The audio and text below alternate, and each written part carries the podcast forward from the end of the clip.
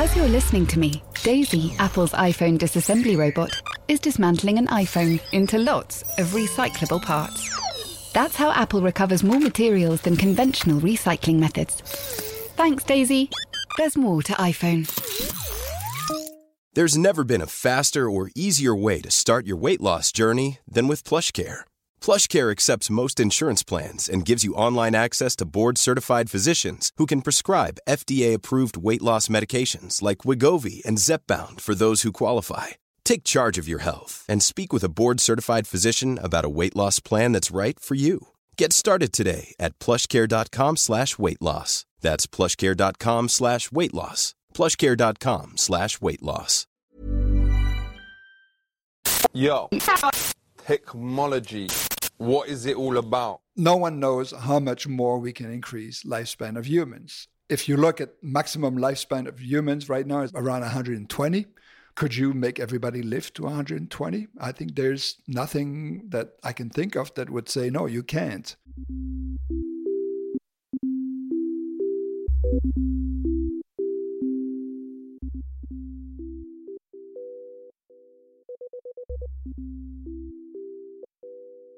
Hello and welcome to Danny in the Valley, your weekly dispatch from behind the scenes and inside the minds of the top people in tech. This week, I want to talk about longevity.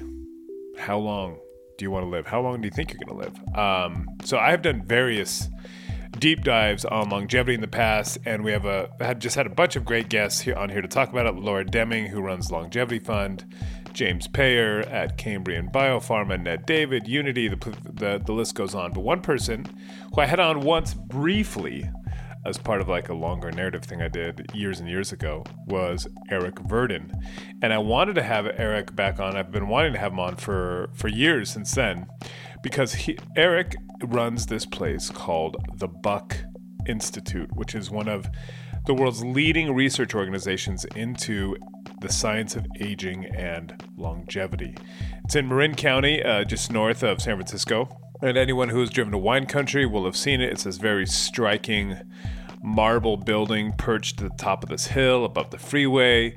And the Buck is really interesting because it's really at the heart of of this push to turn longevity and aging research um, and kind of bring it in from the cold, if you will, scientifically, because the whole idea of studying aging itself, as opposed to all the various ailments that it brings on, like heart disease, diabetes, Alzheimer's, arthritis, etc.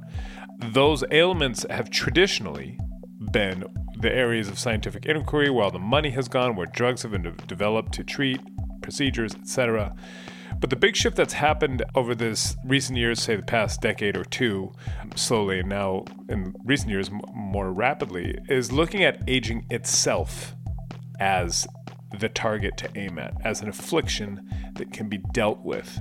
And the kind of the unlock there is that there's underlying genetic pathways that lead to all of those other horrible diseases of aging that I just mentioned. So, in other words, if we aim at those genes that start to go haywire, then we can quickly get to a very interesting place of not looking at, not treating the symptoms as aging, but aging itself.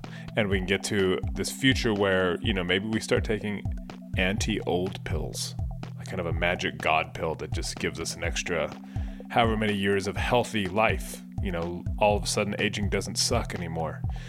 It's a pretty um, kind of mind bending concept, but there's a lot of movement toward that goal, and we're going to talk about that. Really, just look at what that might mean for how it kind of changes the world, how we think about life, death, society, even climate change if we're all living a lot longer, really everything. And Eric is really just a great person to talk about this. He's a medical doctor, of course. He's really one of the leading authorities on all things aging and longevity research. And this past month, I headed over to the Buck to talk with him about the present and future of aging and just how long it will be before we will have the world's first anti aging pill on the market. There's a hint. It's closer than you think, but I will say no more. Anyhow, so here's my conversation with Eric Verdin, the president of the Buck Institute for Research on Aging. Enjoy.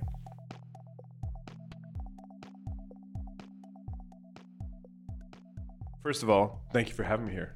Good to see you, Danny. So, can you just tell us first, very basically, where are we? What is the Buck Institute? So we, we are at the Buck Institute for Research on Aging. Uh, we are, uh, for those of you familiar with the Bay Area, we are up on Route 101, coming out of Novato. Up on this hill. Exactly, big big building looks almost like the Getty Museum in, Yes. in LA, and actually our mar- marble that makes up our facade comes from the next valley over. So Oh, wow. uh, it's Okay. it's more than uh, it's more than just looking together. And I was wondering if we could start, and you can tell me whether this is appropriate or not. I was looking around while I was waiting for you to come in at your desk. There's lots of interesting stuff on your desk. really? Okay. Yeah. So we have a, a little Tupperware there next to looking like a nice bottle of wine, which, you know, there's the great myths about wine and longevity. And I don't know if the, that would be metformin, that big bottle of pills there. And again, we can It is. It yeah. is. I thought Yes. it might. I thought it might be. yes. So I don't know if we could. Um, and then you also have lots of Formula One stuff, which I'm also interested in. Really? Which is like, but that has nothing to do with longevity unless you're driving, and maybe it'll could cut your life short depending on how it goes.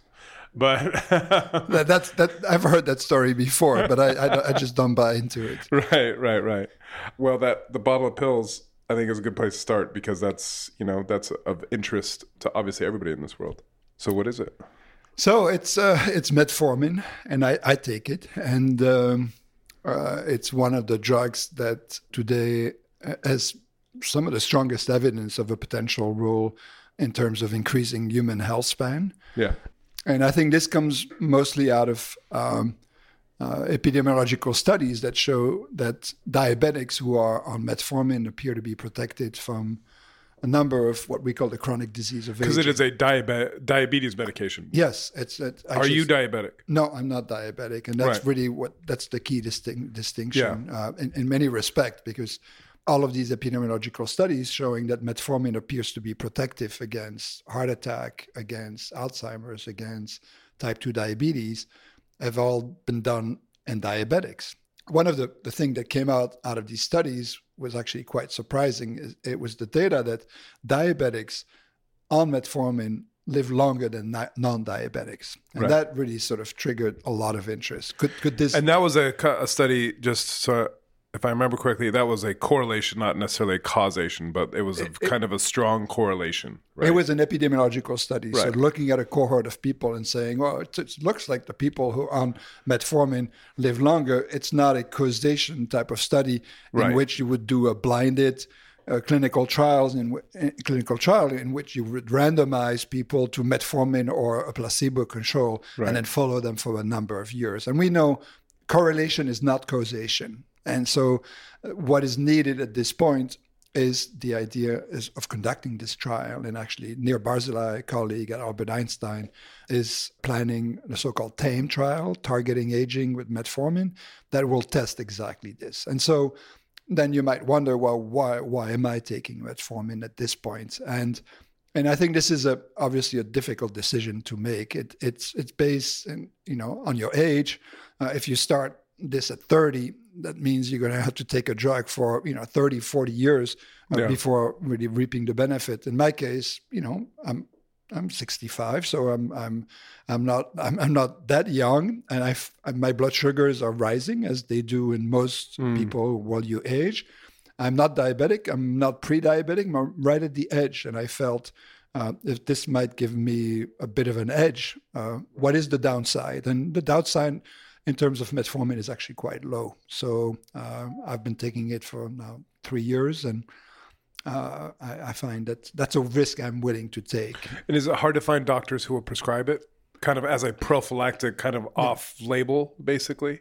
It might be initially because, frankly, most doctors are not aware of the data that has emerged on the science of metformin.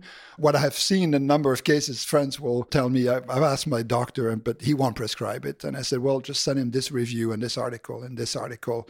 And then becoming educated, they will actually change their mind. Right, right, right. And we should have covered this right at the top, but can you just say like what your background is and how you ended up here? Yes. So I'm originally from Belgium. I got an MD degree went to medical school with the desire to do biomedical research. Mm-hmm. So I'm somewhat of an unusual person uh, in this respect. Uh, did two years of clinical training in internal medicine and, and diabetes and, and, metabolism, and then decided, okay, now is the time to really live my dream of uh, of doing research, and uh, got a position to do a postdoc in, in the lab of Ron Kahn, who is um, at the Joslin Clinic in, in Boston, who is a world specialist on all issues related to metabolism and type 2 diabetes. And this is this is what I did with him. So got my training and started my own lab, ran my lab at multiple organizations across the country, sort of a traditional uh, yeah. migrant scientist. And uh, eventually ended up at the Gladstone Institute at UCSF, uh, where I was for 20 years. And working on a, on a, on a family of proteins that were appear to be involved in the aging process. And so we came to this almost randomly. And so this family, this family of proteins are epigenetic modifiers. And the lab of Lenny Guarente and colleagues in Boston actually discovered that these proteins, the sirtuins, uh, might be involved in the aging process. And so that really caused my lab to start really focusing on aging about 20 years ago, and gotcha. uh, which we did published a bunch of paper in, in the topic, and uh, eventually, I think I was approached by the leadership here at the Buck by the board uh, for the possibility of becoming the, the leader. And so this is what I. I took this position in 2016, uh, and um, I've been here now for almost six years. And the Buck, you know, was always this shiny place on on the hill, and really one of the pioneers in terms of uh, research on the basic mechanism of aging. And I, one of the things that really excited me about the job is this idea that we are uh, the aging field, modern aging research as we know it, is about 20 years old, and yeah. uh, and which means that we're getting close to a translation point where we're going to be able to take all of this knowledge that's been accumulated in model systems and, and translate it into humans. And so the, the vision and the, the sort of the big goal that we have is really to transform the buck uh, and add a really significant translational effort to it. That is, continue to do basic research the way we've been doing for 20 years, but add on to this really uh, what I'm just telling you about metformin. You know, can we really impact human aging and a healthy aging, what we call health span, uh, in the future based on the research and our understanding of aging. And so, what is the origin of the Buck Institute itself? Like, where did the money come from? What was the original kind of mission statement, if you will? Yeah. So, Beryl Buck uh, was a, a, local woman from, from Marin County who had a uh, what was initially a, a relatively modest uh, fortune that she left with the statement that it should help the aged in Marin. And so this eventually, this fortune grew to something quite significant, uh, was incorporated into a, a big foundation, mm. Marin Community Foundation, uh, here in Marin with the goal of helping the aged. And so there was a lot of controversy initially in terms of what this would mean, right, uh, because right, a lot of people felt that Marin is already an affluent community. You know, why did what would they need this type of support and so on. Eventually, Jack Rowe and, and a number of other people who were very vocal in the field of aging research came up with the idea why don't we create a research institute that will be located in Marin. So Marin will benefit from it, but it will also benefit the whole world. And so, in some way, this really transformed what was a problem, you know, to, to give such a large foundation to Marin, but to make it a tool for humanity. Right. And so we were founded in, in 1999. We have a, an initial endowment from the Buck Foundation, which is $150 million that is with the Marin Community Foundation. Mm. And this endowment, we get about 5% on this uh, every year. So that's a few million dollars, very small fraction. So, one of the myths, actually, which has been a problem for us, is, is the idea that the Buck is such a rich place. They have yeah. a, a, beautiful I.M. Pei building, they, you know, marble walls, and, and a huge endowment from Marin Community Foundation.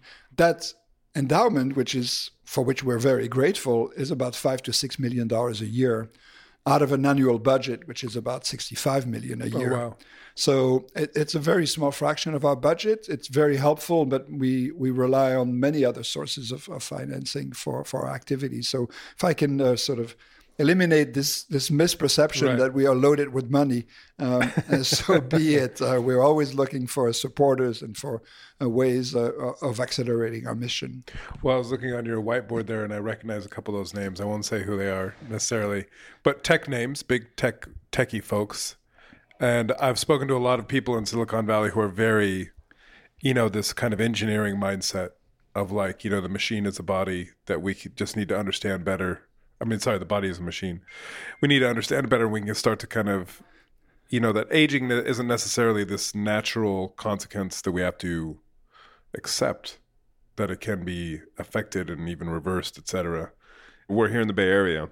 Is a lot of that extra 65 million coming from wealthy individuals like that? So I think first to answer the, the first question, the engineering mindset for biology is, is great because we are machines. Yeah. Uh, and exceedingly sophisticated, complicated machine. Yes. Yes. And, and we can come back to this later, which means that sometimes engineers have the tendency to, to oversimplify the complexity. That being said, we are machines and, and we will alter the course of aging in humans. I, I think there, there's no We will. That's not a condition. You think that's no, absolutely going to happen? There's, n- and- but we've already done it. If you look at Well, if you think, yeah, right. I was talking to Nir Barzilai last week, actually. yes, And he was talking about like statins, for example. You know, I think it was statins and it was, I think, uh, it was blood pressure medicine and cholesterol medicine.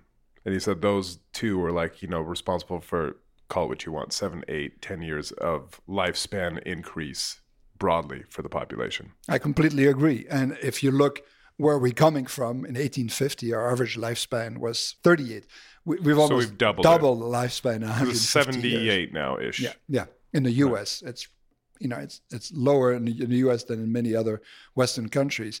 But is it going to continue, continue to go? Yes. In Marin County, where we sit, uh, life expectancy is 88. which- Really? Yes, which is remarkable. Now, Wow. this is the longest lived county in the country. And you know, when you Interesting. when you start looking into, and we see the same type of heter- heterogeneity. So we have actually some parts of the country where life expectancy is 68, so 20 year delta. Now, what is causing this? It's likely to be all of what we call uh, social determinants of Yeah, I was gonna. well, We can get to that later, but the whole wealth poverty gap and what that means for life expectancy, I think, is really interesting. Very big, very big. I'd love to, to continue the, the whole conversation on this. Um, now, in terms of the donors, and, and as you mentioned, you know, Silicon Valley, sort of engineering mindset, I think is really something that is what we're doing. Uh, how fast we're going to get there, I, I, I tell people, you know, look at Marin. There's we've already done a lot, and and I can guarantee you that in Marin, not everybody is so-called optimized in terms of their lifestyle.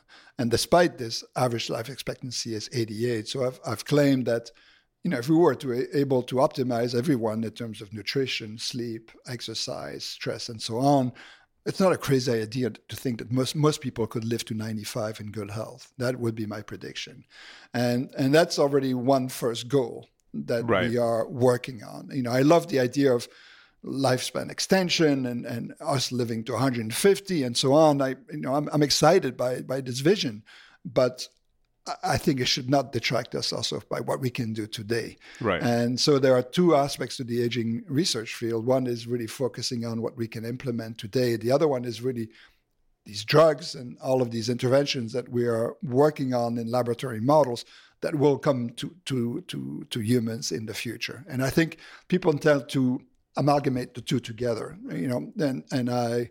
I'm always a little bit skittish when I hear colleagues talking uh, uh, about humans living to 150 because, frankly, we don't have any evidence that we're going to be able to do this now. It doesn't mean that it's not going to be possible, but let's instead of you know talking about traveling at the speed of light, you know, we went to the moon first, and Right. that Right, right, that's step one. And now next we're going to go to Mars. I think there's a lot of work that that can be done really to maximize our lifespan and our health span, and this is really what we are working on. So you you mentioned that the current kind of aging f- research field is roughly 20 years old, and I was wondering if you could just talk about what that means or why why is it 20 years old? Because obviously people have been getting old forever. but uh, I recall from uh, we were talking before we started recording. Of you know when I first started looking into this whole field five years ago, not long after I moved from London, there was a seemed to have been a big shift in talking about diabetes or Alzheimer's or heart disease or all these kind of quote unquote diseases of aging as kind of symptoms of a deeper kind of misfiring or genetic malfunction within the body, i.e., aging itself is the condition that we should be focusing on, not the symptoms which end up killing you. Is that roughly accurate? Absolutely. So two, two, two questions that you've asked me. One, yeah. first, what, what happened 20 or 30 years yes. ago? And second, yeah. the whole geroscience concept. Yes. And so I'll, I'll, split them up. So going back to what happened uh, actually 30 years ago is Tom Johnson in Colorado, uh, Cynthia Kenyon at UCSF, and Lenny Guarente at MIT all identified mutations that increase lifespan. In worms. In worms, and in, uh, in, in yeast, yeah. uh, in flies, and so on. And so what this did is, is really completely changed the way we think about aging. Because before this, aging was thought as sort of a entropy driven process where, you know, imagine a huge wall made out of all of these bricks and it's aging and you can tell what's going to happen. Yep. A, a, brick falls off, there's a little hole. That hole itself allows the wind to go through it. It creates more turbulence. So, soon you have more bricks falling off, you have a number of holes, and then at the end, the whole thing collapses. Yep. And so that was our vision of aging. Aging is, you know, Uh, sort of accumulated damage in the whole body over by, by gravity, by oxidative stress, by irradiation, by all of this. And there's essentially nothing you can do. Now imagine now you find one mutation. You, you change a single letter in the nucleotide, a nucleotide in the genome of an organism that has 100 million base pairs, and that doubles its lifespan. That how can you explain this in the context of a model where aging is entropy driven, random, and non-specific? People had so that was kind of a light bulb moment for that. That was a light bulb moment. Yeah. You know, people thought about mutation before this is mostly deleterious. You have a mutation, you have a disease. In this case, you have a mutation. Boom, you live double as long. Now, first people thought, well, these are exceptions. It turns out what we've learned in the last 20 years, these genes that you can mutate to increase lifespan are not the exception. There's more than 600 of them in C. elegans. It means it's kind of easy to do. And we've done it again and again and again and again. Now, every time you identify a point mutation, you identify a target, a protein, um, a gene, and which means that if you can do it via mutation, you probably can do it with a drug or you could do it with another intervention. And so another thing that has emerged out of this is when you look at all the targets and try to make sense of them, they are actually organized in pathways. For example, think about insulin signaling.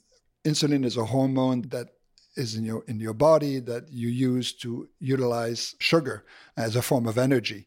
And it turns out when insulin binds to its receptor at the surface of the cell, it activates a whole series of cascades that eventually signals the whole cell.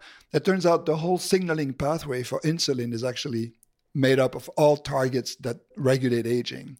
I see. And so, and metformin is one of the one of its effects as an anti-diabetic drug is to actually incre- increase insulin sensitivity. Hmm. So this really led to a complete change about our understanding of aging. That it is regulated.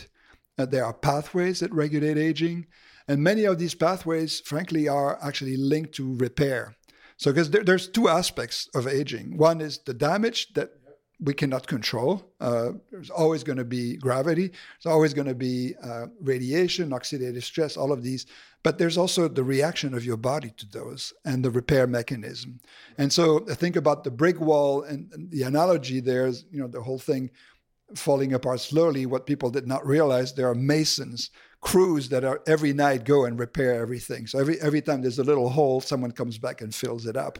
And so by these repair mechanisms, that allows us basically to fight aging. And so the field of aging has moved to the idea that we need to understand these repair pathways, we need to activate them, and and hopefully this typically will, via drugs.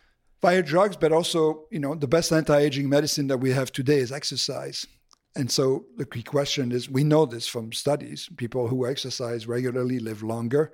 actually by close to 10 years, which is pretty remarkable. What's regular exercise? Uh, so now, this is where there's a need for a lot more research. What exercise? You know, there are multiple forms of exercise: endurance, you know, anaerobic, strength training, balance, uh, flexibility training, all of this.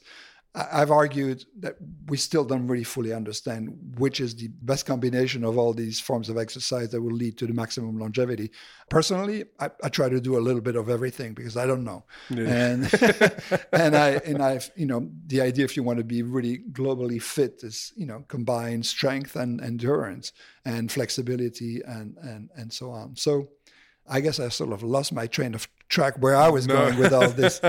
Um, so where I was asking um, to kind of modify those those pathways via drugs, in particular, and then you said exercise. Yeah, is the one thing we know about. Yeah, I thus mean, far. Clearly, drugs are going to have a place in, in the armamentarium of you know fighting aging, but we're not there yet. And this is what you know. Even though metformin, I take it, it's a bit of a gamble, frankly where you know if you were to come to see me and say i'm 40 years old and i'm exercising every day and i and i'm fit and, and should i take metformin? I probably would argue no. Yeah. It's a very different situation if you're 65 and your blood sugar is right at the limit. So it's it's a difficult decision um, but one should consider all of the potential effects.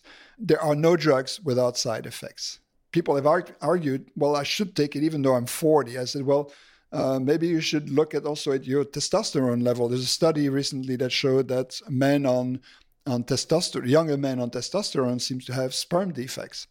So again, I wasn't surprised because this is what drugs do. They have primary effect, but they have secondary effects, and so we have to be careful in terms of what we recommend as a field. This is why, in some way, I'm always skittish about recommending, you know, that you should do this or that. Yeah, yeah. I'm I'm not in that position of authority. This is something for people to decide with their doctor. Uh, the good news is that the research is ongoing on what drugs could be increasing lifespan. There's rapamycin is another one that people talk a, a, a lot about but that should not obscure the fact that there are many things that you can do right now yeah. Uh, that do not involve a but these are these are like the kind of let's call it old school. Yes. It's just like what you what you grow up hearing like exercise yes. eat healthy don't drink yeah. too much yes. don't eat too much like don't smoke. Yeah don't and, and don't be stressed and sleep. Here's where the field of aging is bringing a new dimension is that we're studying those things actively Mm. Because it's not enough to say, go exercise. What form of exercise? What's the minimum right. unit? And if you can kind of quantify these things in a way that's not quantified now. Exa- exactly. Right. For example, there's this recommendation that you should be walking 10,000 steps every day. Oh, yes. The, the Apple Watch phenomenon. Yeah. And so, you know, I know a lot of people who, who will tell me, well, oh, I got to get my steps. I'm I got to get my yeah, steps yeah, in. Yeah, and I, so we, we, looked into it. Why 10,000? Where's that? That number sounds already almost too rounded. And when I, when actually you try to walk 10,000 steps, it's close to an hour every day which actually discourages people. People will say, "Well, I can't walk my ten thousand steps, so I won't walk at all." Period. and it turns out someone did a study looking at the number of steps that people were taking, and, and actually look at the mortality. Mm. It turns out most of the gains is in the first five thousand steps that you take. You know, you keep getting more and more if yeah, you walk yeah, yeah, more, but. And I, have argued, you know, if you can walk 25 minutes a day, which is already not one hour, and uh, you're going to reap a lot of benefits. This is great because my wife takes a half hour walk every morning. I would argue that should be part yeah. of everyone's right. uh, daily routine. Uh, if you don't have a dog, I mean, if you have a dog, it's very easy. You just yeah. take it out. Uh, if not, and you get early morning light, which is also excellent for your circadian rhythm, just no. to be exposed to outside light. And 30 minutes of walking, you know, is right. is, is a recipe for, for good health. So we started down this path of you know the the change that happened 20 30 years ago. So there was this foundational research but then obviously the gears of science grind slowly. So here we are in 2022 where have we got to now? Because it does feel like you mentioned the term earlier geroscience. Yes. that feels like a relatively new thing right? That i imagine if you had said that 20 years ago people would be like what is that? What are you talking about? You're kind of weird Good. It, it's a it's a ten year concept. It came out of the buck. Oh, really? Yes. Okay. Uh, Gordon Lithgow, who's one of our faculty member, was one of the first ones to actually notice this. Um, and this was the idea that aging is the biggest risk factor for all of the chronic disease of aging. So we go back Alzheimer's, heart attacks, stroke, uh, osteoporosis, macular degeneration. The list goes on and on. What, what we are seeing across the, the aging Yeah. population right now. It turns out aging is the biggest risk factor for all of those. Now, you could say, well, you get, you, get old, you get yeah, sick. Yeah. yeah. So that's, you know, it's like Newton seeing an apple fall from the tree. Like, oh, gravity. He, cool. he's, he was not the Yeah. first one to notice that Yes. apple fell from trees. He was the first one to say, "Why is that?" And so the question that you know the buck has really been leading is, okay, aging is associated with disease. Why is that? And does it have to be? And the answers are, it doesn't have to be. And the mechanism by which we get sick, and we have got to that point. we are at that point. And a good example is Because that feels like most people, if you asked 10 people on the street, nobody would kind of think that that was a logical statement. No, and it's a new concept. It was listed. It was published as a, a landmark paper called the, the geroscience hypothesis. Uh, it's been embraced by the NIH, National Institutes of Health. Okay. Uh, uh, Felipe Sierra, who is uh, uh, head of uh, aging biology at the National Institute of Aging, embraced it and sold it across the campus. And they actually, we're getting funding from this geroscience initiative, which really recognizes aging as an institute, NIH institute wide uh, goal. Because remember also that medicine, the way it is organized right now, is, is based on a model that dates back to the 1700s. So anatomical model. You have a, a national institute of heart disease. You have a Yeah. national institute of brain disorders. And so, and, and what we're saying is this is all irrelevant, you know, to be organized in such a manner. We should be organized based on, on, on pathways, molecular pathways, which Right. have been identified in the last 30 years. For example, because all those di- those diseases of aging can be traced back to the same same kind of pathways. Exactly. Right. And so the idea is that when we understand aging, aging is the biggest risk factor. So the pathways that regulate aging also regulate the occurrence of all these diseases. Now, the beauty of this approach is that if you're targeting an aging pathway, you're not only going to prevent the occurrence of a heart attack, you're also going to prevent the occurrence of Alzheimer's disease and cancer and so on. So it, it really is changes our, our, our thinking about medicine and how, how to practice it in a way that's much more sort of based on, on our under, current understanding of biology. And this is what the geroscience hypothesis or, or initiative is trying to do is to identify these pathways of aging and target them. And so the idea is that you will take a pill like metformin that will prevent not only cancer, diabetes, all of these diseases. So a magic together. pill. Yes, a magic pill. And I think, um, you know, I have some colleagues who tells me this is sort of a pipe dream. This is a bit crazy, but uh, the evidence in animal models really points to the fact that it can be it can be done. Now, I'll give you another example. Everyone knows about the statins. W- w- We, talked about this. Uh, so incredible improvement. You know, lowers your cholesterol. And increasingly, they're becoming like like again prophylactic. Like they're Yeah. just being prescribed to kind of if you're over forty, basically, people are like start getting on statins because it just helps you live longer and be healthy. some people have argued, you know, we should put it in the drinking water. It's a bit like, uh, you know, baby aspirin. A lot of people are taking this for prevention of heart disease. Now, your cholesterol level is a, is a risk factor for heart disease. That's clear. And the whole statin field is based on this. But it turns out, if you look at what is your risk of having a heart attack, is cholesterol the best predictor? It's not. Actually, your age is seven times more important. Seven times. interesting. And if you think about, you know, uh, statins is a $20 billion market in terms of the drugs that are being sold. And now we have another risk factor, which is seven times more important. And we're not targeting it. So mm. this is this is where what the field Right. now and the beauty if if you target you prevent a heart attack with metformin, it's also going to prevent the next disease. You know, people have have argued that you know we should cure cancer.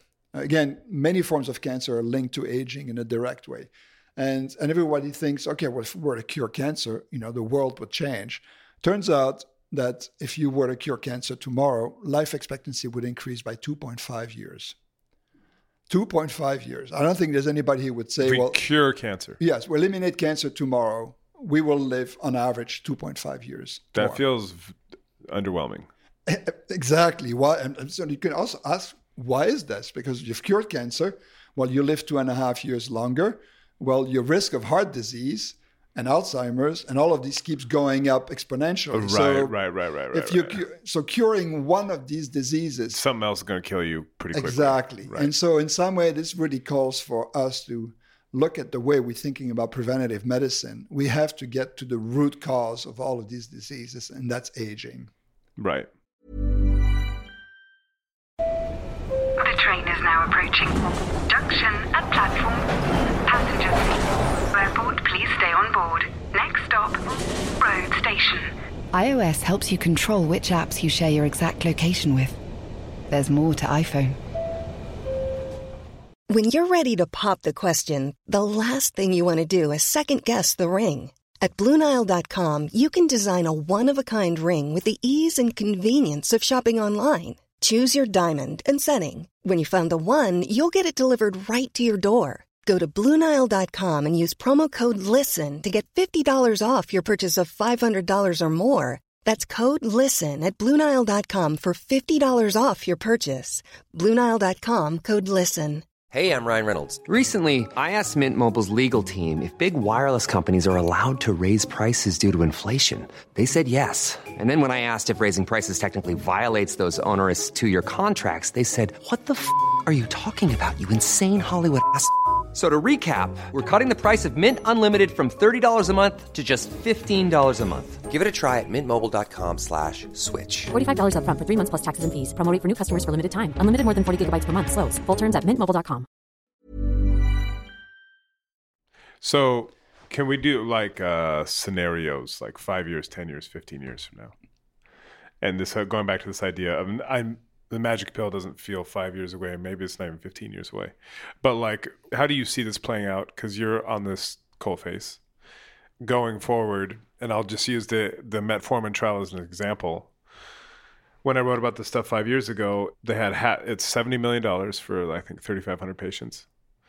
They had half of it committed from one guy, Adam Neumann. It turns out, Yes. um, things did not go so great for Adam Neumann. yeah WeWork, etc. So he's now disappeared. Now they apparently have replaced him with a new rich guy yes or lady, but they still need to raise the 35 million. And then just looking at those names on the board here, you're like, if the wealthy of the world are seem to be really interested in this, especially around here, why is even that, which seems like low hanging fruit, especially as there's already some pretty strong science pointing to this being a you know a big factor? Why is this so hard? Yes. um, because it feels like 35 million for pick your billionaire is like you know it was nothing. Yeah.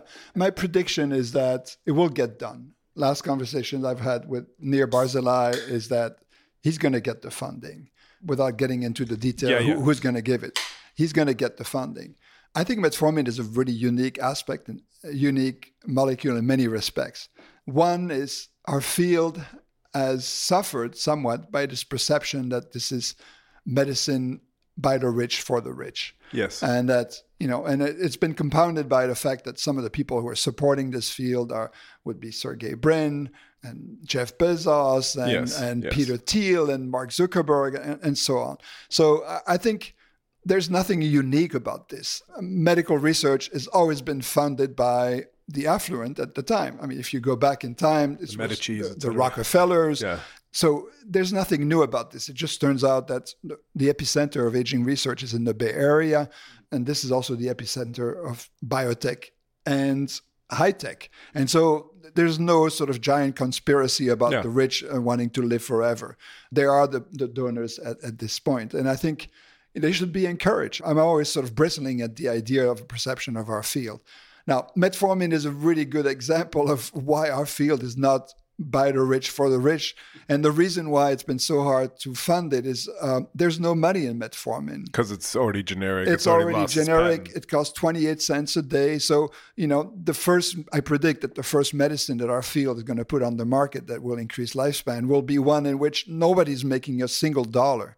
And in some way, that has been both a curse and a blessing. It's a blessing because it clearly because it'll show- probably be metformin. yeah, it will. It will be. I predict it will be metformin. It's a blessing because it will clearly demonstrate that this is not just about money, but it's a curse also because when there are no economic incentives, and in any biotech or any human enterprise, it's very hard to to fundraise.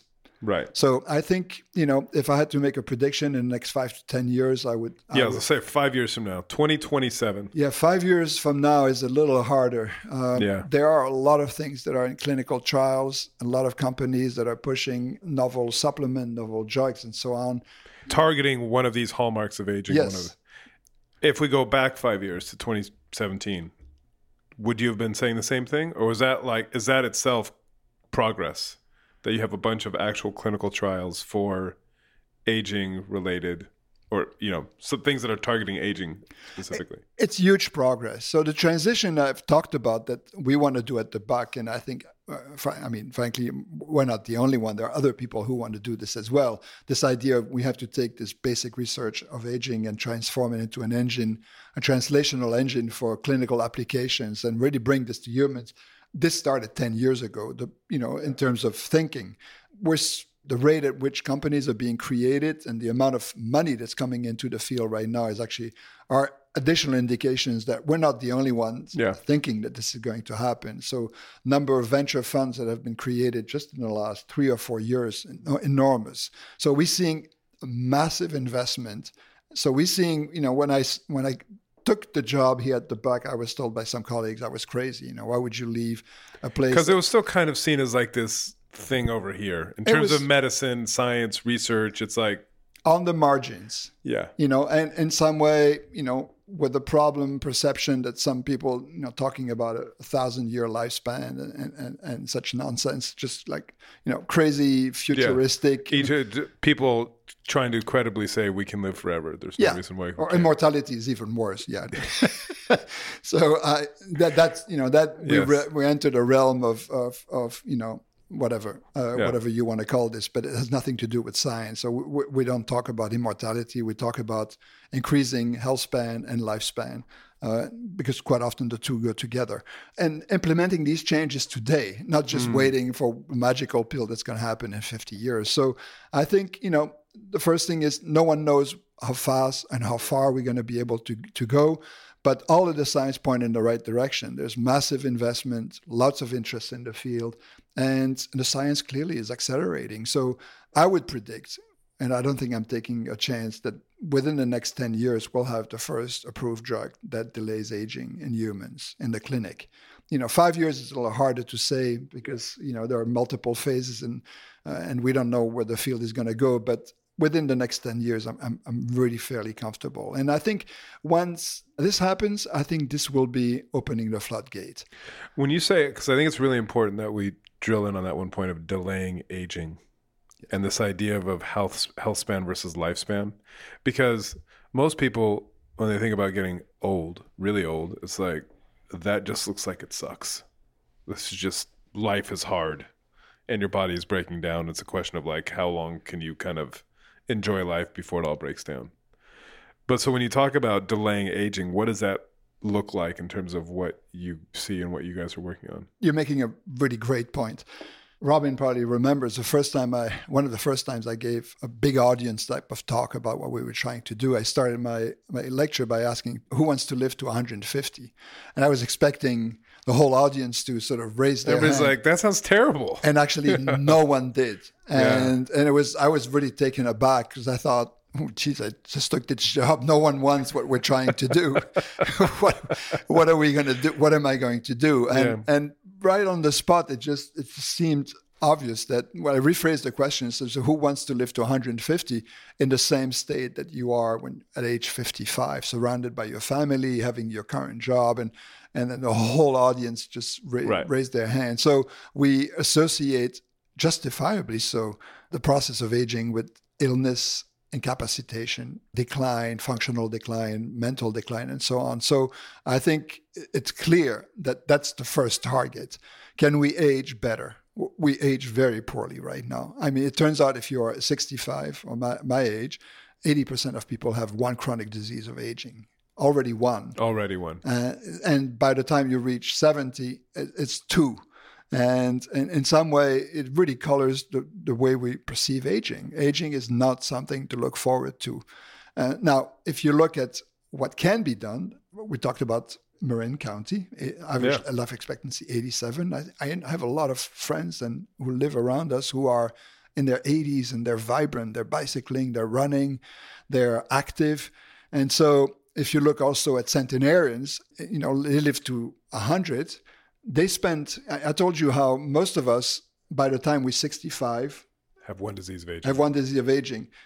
We die around 80, so that was 15, 15 years.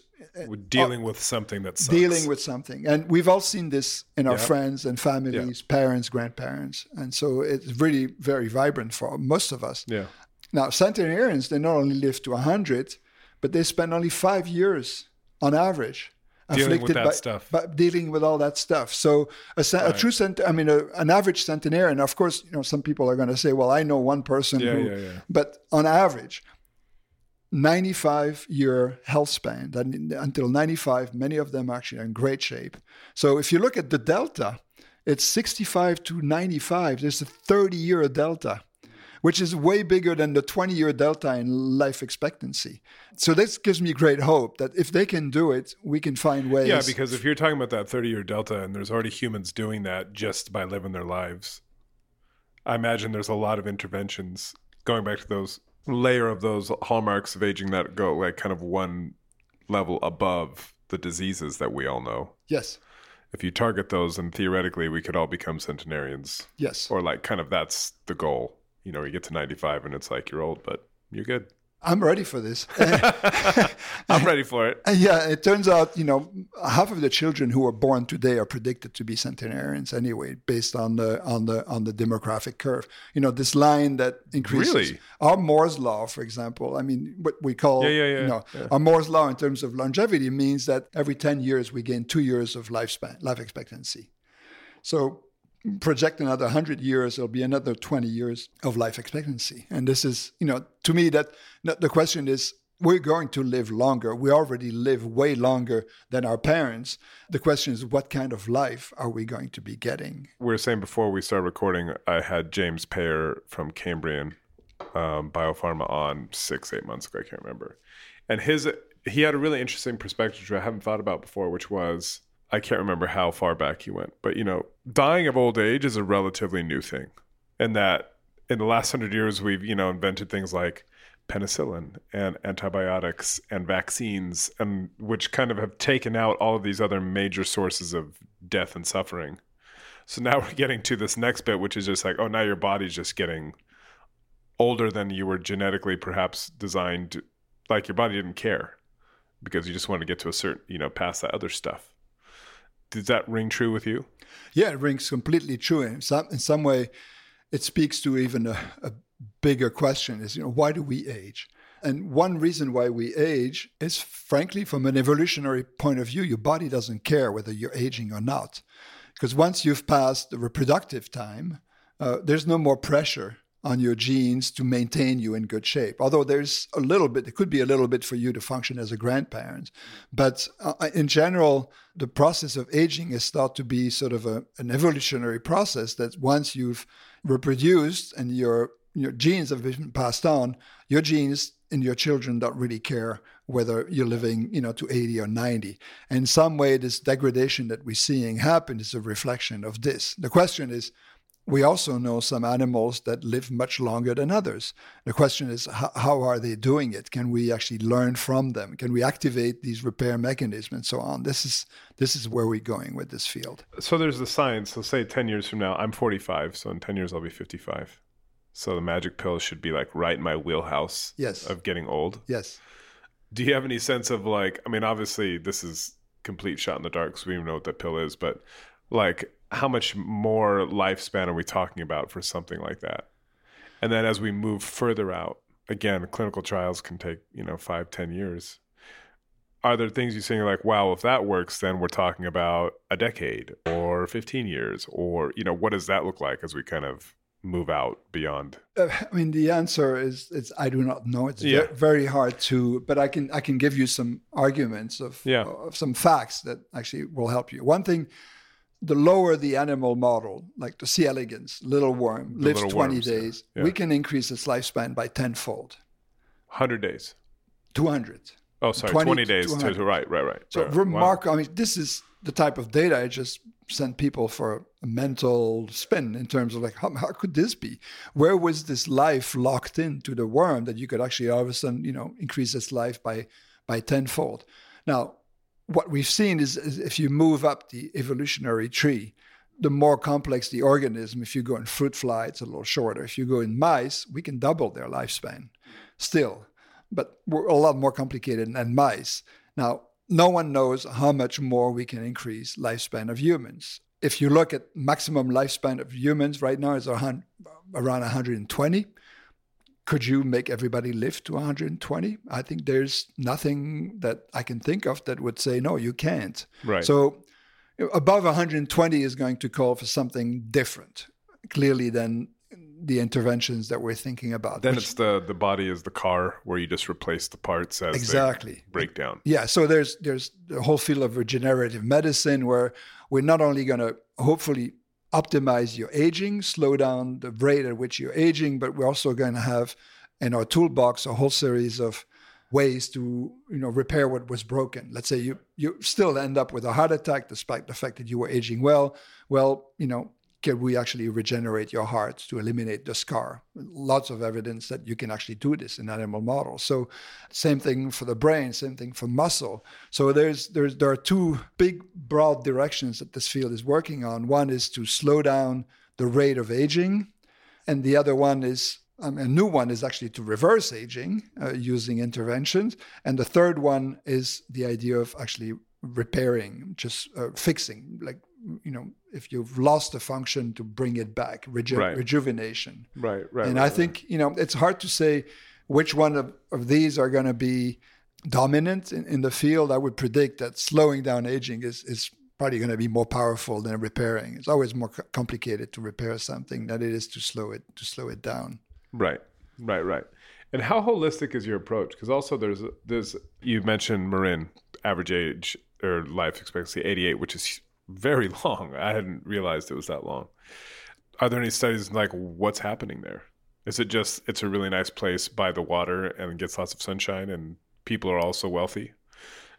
you know, is it all of those things and like that idea around poverty? You know, some places you said in the is it in the states have 68 is their life expectancy? Yeah. I mean, that's dramatic. It's dramatic. You see the same thing within cities. I, I believe it's Glasgow. People have done the studies, or and I believe there was another study in Chicago. If you go from the different zip codes, uh, actually, the strongest predictor of your lifespan is your zip code, more than any other biological test that you can do. That's the strongest predictor of your lifespan is your zip code. Really? Yes, which is a, a really again an indication of uh, what we call the social determinants of Yeah. health, and this is something I I am passionate about because I think, of course, we want to push the envelope as a research institute. We want to work at the cutting edge, but we also have a whole country. And I think if we want to, you know, not be perceived as, as the people who are really focusing on the, on the top one percent and Yeah. make them live longer, um, we can do an incredible amount of good uh, for the population at, at, at large. And if you think about what's happening in the country, the population is aging, it's getting more and more sick, which means our per capita spending in terms of uh, healthcare and all this keeps increasing. You know, I mean, it could be we're going to get to a breaking point where people are going to have to make some decisions. Can we actually, what can we treat at what age? Yeah. And we're already making some of these decisions. So our system is is tuned in a way that is not conducive to the best outcome for anybody, except maybe for the you know health insurance companies would keep charging more and spending more. And so it's a system that needs a revamping to think, okay, how do we actually before you know medicine is incredibly good at treating people who are ill. Yeah. It's not good at preventing them from getting there at the same at the first place. And obviously some of these issues are bigger than what the Buck can solve. There are societal issues. You know, how do we how do we spend our, our dollars, our healthcare dollars? Do we we spend right now almost half of all of our healthcare dollars in the last year of life? I knew it was a lot. I didn't realize it was that extreme. It's a, it's a, it's, an, it's a horrendous number because Yeah. it's essentially we just throw everything at when someone has a problem and, and when it's someone in your family. I mean, I've I've been there. You want to do everything Totally. to, but but when you look at the economics of it, it's it hardly makes any sense because at the same time we still have a lot of children who are not getting vaccinated. We have a lot of a lot of things that you know nutrition programs that are not in place. We have our public health uh, uh, in the U.S. in disarray, and this is why we're dealing with this pandemic the poor way we're dealing with this. We've been disinvesting in public health for the last 50 years. We have countries that are way less rich than us who are spending you know a tenth of what we're spending who have longer health span and lifespan and why? Because with limited resources they make different decisions. They focus on the health of the mother when the you know because we know health for your whole life starts in the womb. And so investing in mother nutrition investing in you know uh, pollution in, in the environment where you live um, so all of these things the social determinants of health are incredibly important. And i you know we're launching a new effort, which is what we call the exposome, uh, which is exposome. exposome, which is uh, the collection of all the chemical environment in which you live. So, you know, the air you breathe, uh, we know has a dramatic effect on your life expectancy. Yeah, because climate change has got to be a huge part of yes, this as well, right? uh, we have more and more smoke. The food you eat, uh, we know, you know, why are people in, in higher uh, zip codes living longer? Well, it turns out if you live in an impoverished area, there's likely no It's a food desert. supermarket with Yeah. vegetables. Yeah. So it's not even that, you know, you're not eating your vegetables, they're not there. So this exposome is we know now how to quantify what you're eating. We can we can measure your exposure to all kinds of beneficial nutrients that are present in salads, in, in, in vegetables, and so on. So think about this collection of chemical environment in which we live eventually is going to be determining your, your health span and your lifespan. And the problem is that it has not been quantified. And so we have this, this large project that we are in the process of, of putting together and looking for funding is going to try to define what are the critical determinants of all. We know, for example, if you also, another exam- example that I think your listeners will probably um, identify with is if, you, if you're impoverished and you're living in an old dilapidated building Yeah. uh, with lead in the, in, in the paint, uh, you're going to be exposed to lead. And it's a huge effect on brain function and longevity as well. So think about all of these things added all together, create this full picture. And, and the bill at the end is how long you're going to live and how healthy. So right, right, um, right, right. I I think you know we identify, we know a lot of these variables, but we we don't know if, as an organization, we could uh, go see a politician and say this is the one that we have to focus. Because right now they're all thrown together, and everybody throws up their arms in the sky, saying, "Well, it's too complicated. We can't solve it. This is a politician's problem." Yeah, yeah. Uh, I think what we we need to understand better is which one of these are actually really the critical determinants, and Hmm. and we know some of them are going to be more important than others. So let's focus on these two or three variables that we can we can change. uh, And that time. study is about figuring out what those variables are. Exactly. And so this, how do you get there? Through the scientific methods. You have a number of hypotheses, you test them, you identify the key one, then you make an interventions, and then you you just you go one step at a time. So I think we have. Uh, I would love for your your audience to think of the Buck as an organization that is focused on on both aspects. The cutting edge, we want to The magic pill. the and magic also pill, but get- also yeah. really let's think very deeply of how, as an organization, as a field of research, we're carrying the population at large in, terms of improving its health. Right, right, right. And then just finally going back to that idea of kind of futurescaping. And I understand, especially in science and research, it's like a mug's game trying to predict the future. But knowing what we know now in terms of just these pathways, these hallmarks of aging, do you think it's realistic? You know, because I was listening to um, David Sinclair of Harvard. You know, he he he's pretty out there in terms of what he says, but like he's just basically there's no reason we need to age. You can kind of maybe live for hundreds of years or whatever. But do you think you get to the point where either you kind of just stop aging in its tracks largely? to get to 150 or something, or even what he and others are talking about, like that idea of reversal, of actually trying to kind of, you know, this idea of like my chronological age is 70, but now I'm 55 because I have all these interventions, and you know that's how my body internally is functioning.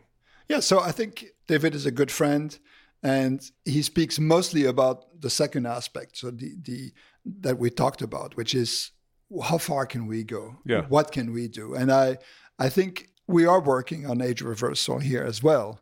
Uh, on some of the very similar studies that David is doing. So this whole idea of epigenetic aging and reversal, and and we also have evidence that you can reverse aging.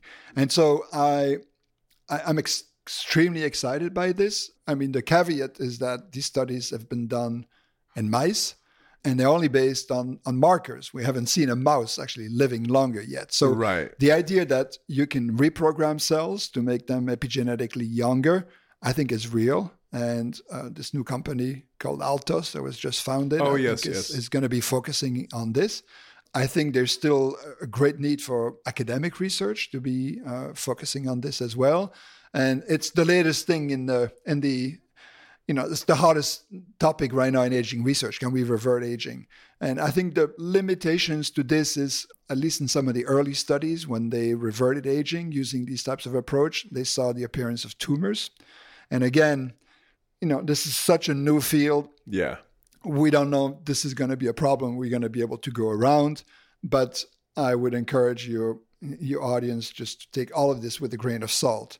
There's incredible optimism and excitement about the new discoveries but we're certainly at, for these discoveries they're quite a long way away from, from from the clinic. I would predict probably at least 10 years before we see even even the beginning of a clinical trial of one of these interventions what i suspect will happen is they will be used to induce regeneration in unique organs or tissues. And, and this is actually what we're working on. We, we're taking this knowledge and this technology to rejuvenate blood cells. Why? Because we can actually do, take those very easily out of a living person. Uh, we can rejuvenate them and you could actually reinfuse them Right. which is very different from your liver. You know, you cannot if you have to rejuvenate the, the liver, well, that's going to be a whole other problem. And rejuvenate the whole organism is going to be a lot, lot more complicated. So, the science is incredibly exciting. I believe there's a true component of aging that can be reverted. Implementing this in terms of the level of a whole human is, is another story, which we need more work and uh, we need more support, and we, you know, the, Yeah. which is which is happening right now. And then just to kind of wrap it up, this idea of the longevity dividend. I don't know if you guys have looked into that. It's kind of an interesting concept. You know, if the idea is that all of a sudden, you know, we're living till 95 and we're mostly healthy and we can be productive and do stuff instead of, to your point, being this kind of being that is just being cared for on a rapid slope downward. Um, and also, have you guys looked into kind of what this would mean more broadly for society? Are there like dystopic elements we should be thinking about now when we think about, you know, dramatically increasing lifespan in a short amount of time and, you know, how that's distributed, what that looks like, et cetera? So the first first question, longevity dividend, that that's a concept I think that was advanced by J. Olshansky, who's a sort of an economist who actually Yeah. wrote about what would it mean, let's say, if we were to increase the health span, you know, people staying healthy for a number of years, what would be the benefit to society? And it's it's amazing. It's dramatic, right? It's When like you look- tens of hundreds of trillions of dollars or yes, something. it, yeah. it is amazing. Even like an increase in health span of two years is just beyond what we can uh, comprehend, and I think it will it will happen simply out of necessity and out of what we've just talked about.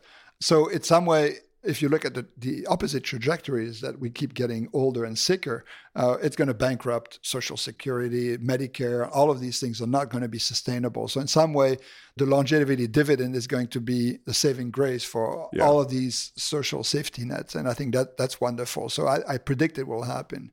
Now, the dystopian aspect of of our work.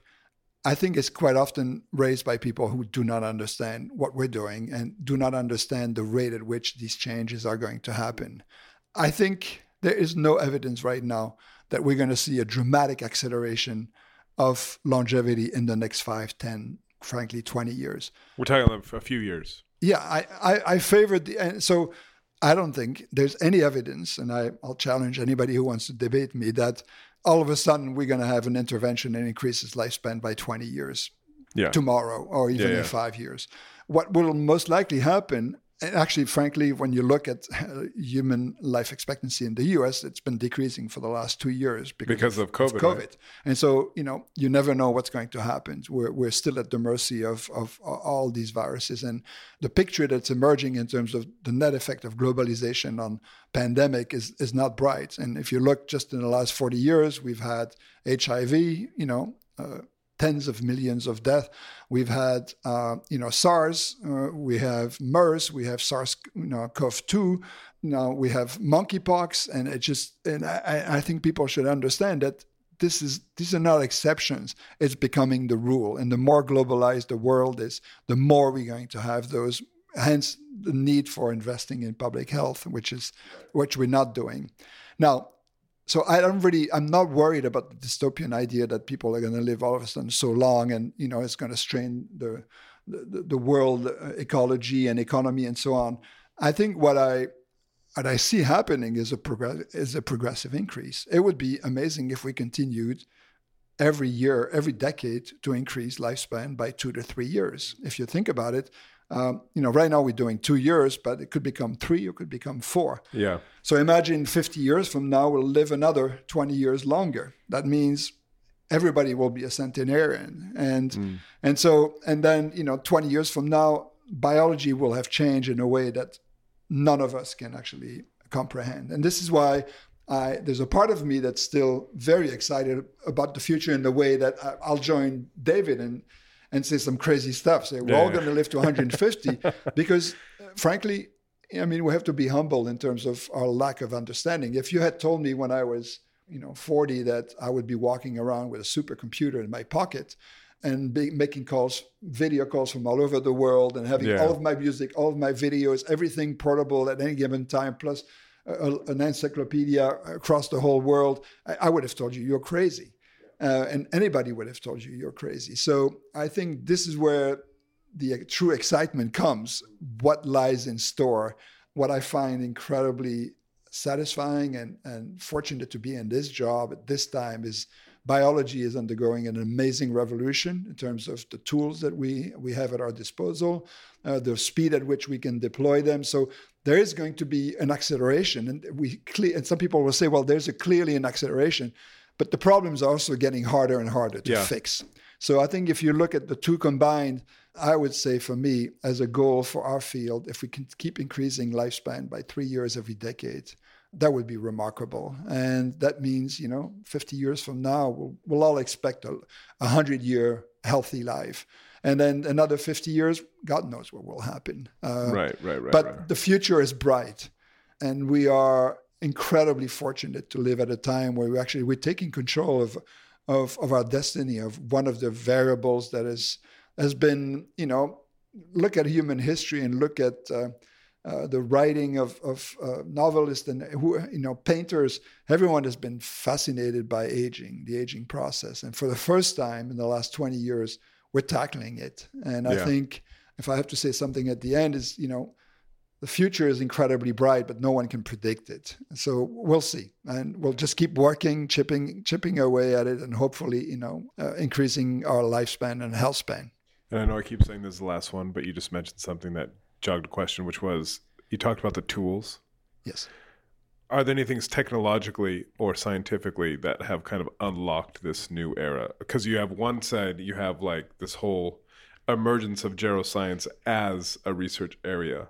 What are the tools that are allowing you to kind of tackle that in a way that you probably maybe couldn't have even five, ten years ago? There are so many. It's hard to, you know, put your finger on it. I mean, I big one that just came out recently was CRISPR, CRISPR technology, which now allows you to really look at the genome and at least in animal models and in the future in humans, although the first clinical trials was done in humans with CRISPR. Really, it's this idea of going to edit. So I told you we make mutations in an animal. Yeah. Well, can, can we make mutations in human? With CRISPR, you can do this. And so you could actually go introduce a single mutation in, in the genome of a cell and change it. And I know there are clinical trials now ongoing in, in animal models with CRISPR technology trying to increase their lifespan. So, will this become available in human in the future? Could be. Uh, Right. Could be. It'd be, it'd be. It'd be in a while. So, CRISPR is really a big one. It really confers what one could call sort of a precision intervention in terms of rewiring a map, uh, targeting. Right, those pathways. right. Exactly. Much faster than making a drug. Uh, making a drug is a long, slow, Yeah. arduous process, 20 years to generate a drug.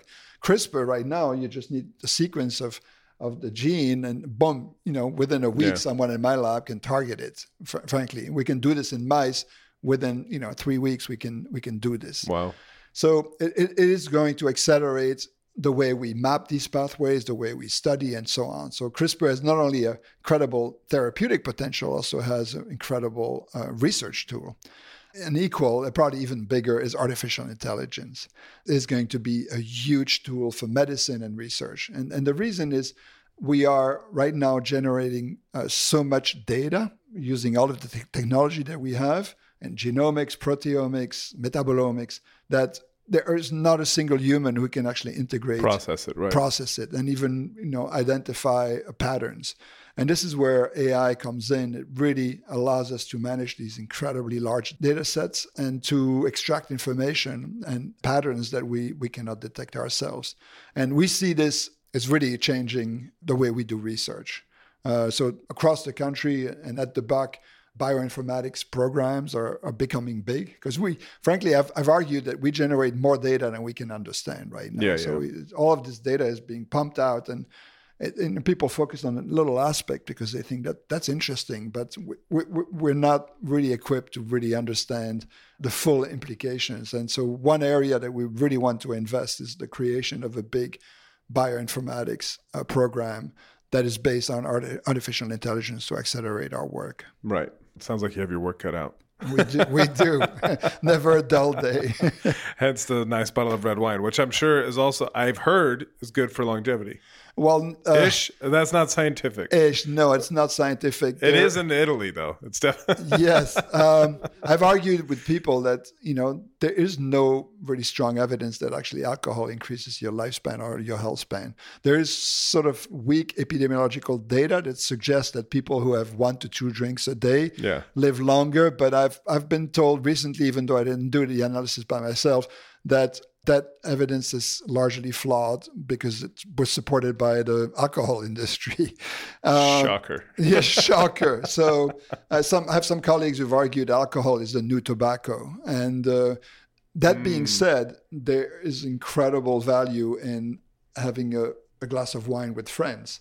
And you know, social, we are social animals. The social aspects of your longevity is critical. You know, loneliness is one of the the strongest, Yeah. uh, you know, early predictors of, of an early death. And so, in some way, alcohol being a social lubricant just works incredibly well at actually generating the, the warm, fuzzy feeling Yeah. that you have when you are with friends. And I've I've told people if you if you stop drinking alcohol, so first never drink alcohol thinking this is going to do me good and increase my lifespan. And so actually when I realized this, I stopped I stopped drinking every day and I reserve my drinking from when I'm with friends when it's something really special, like on a Saturday evening and so on. So I if someone were to, you know, reevaluate their um, their relationship to alcohol, I was stunned actually when I started wearing one of these uh, trackers. Oh, yeah. how much alcohol disrupted my sleep, and very deeply. Yes. And the minute I stopped drinking every day, uh, I was sort of a one glass a, a day type Yeah. of person.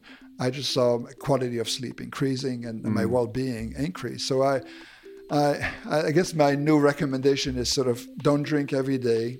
Drink, you know, when there's a, a, a social reason, yeah. reason to actually to have fun with friends. Yeah. Yeah. Yeah. I'll take that advice. Thank you very much. My pleasure. Good to see you. And that is all the time we have. I want to thank Eric for sitting down and being so generous with his time. I want to thank you all for listening, as ever, for the ratings, the reviews, telling your friends and neighbors, etc. I want to thank, of course, producer Daisy for making the magic happen every week and again this week. And that is it. I will be writing a bit more about aging, I think, in the coming weeks. So do keep your eyes trained on thetimes.co.uk or pick up a paper. You can also find me on Twitter, of course, at Danny Fortson. Email me, danny.fortson at sunday-times.co.uk. That is it for me this week. Stay safe, stay sane, enjoy the summer, and we'll talk to you very soon.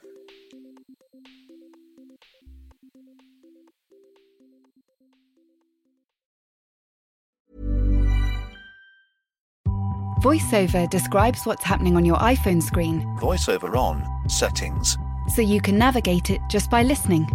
books, contacts, calendar, double tap to open. Breakfast with Anna from 10 to 11. And get on with your day. Accessibility. There's more to iPhone. Even when we're on a budget, we still deserve nice things. Quince is a place to scoop up stunning high-end goods for 50 to 80% less than similar brands. They have buttery soft cashmere sweaters starting at $50, luxurious Italian leather bags, and so much more. Plus, Quince only works with factories that use safe, ethical, and responsible manufacturing. Get the high-end goods you'll love without the high price tag with Quince. Go to quince.com slash style for free shipping and 365-day returns.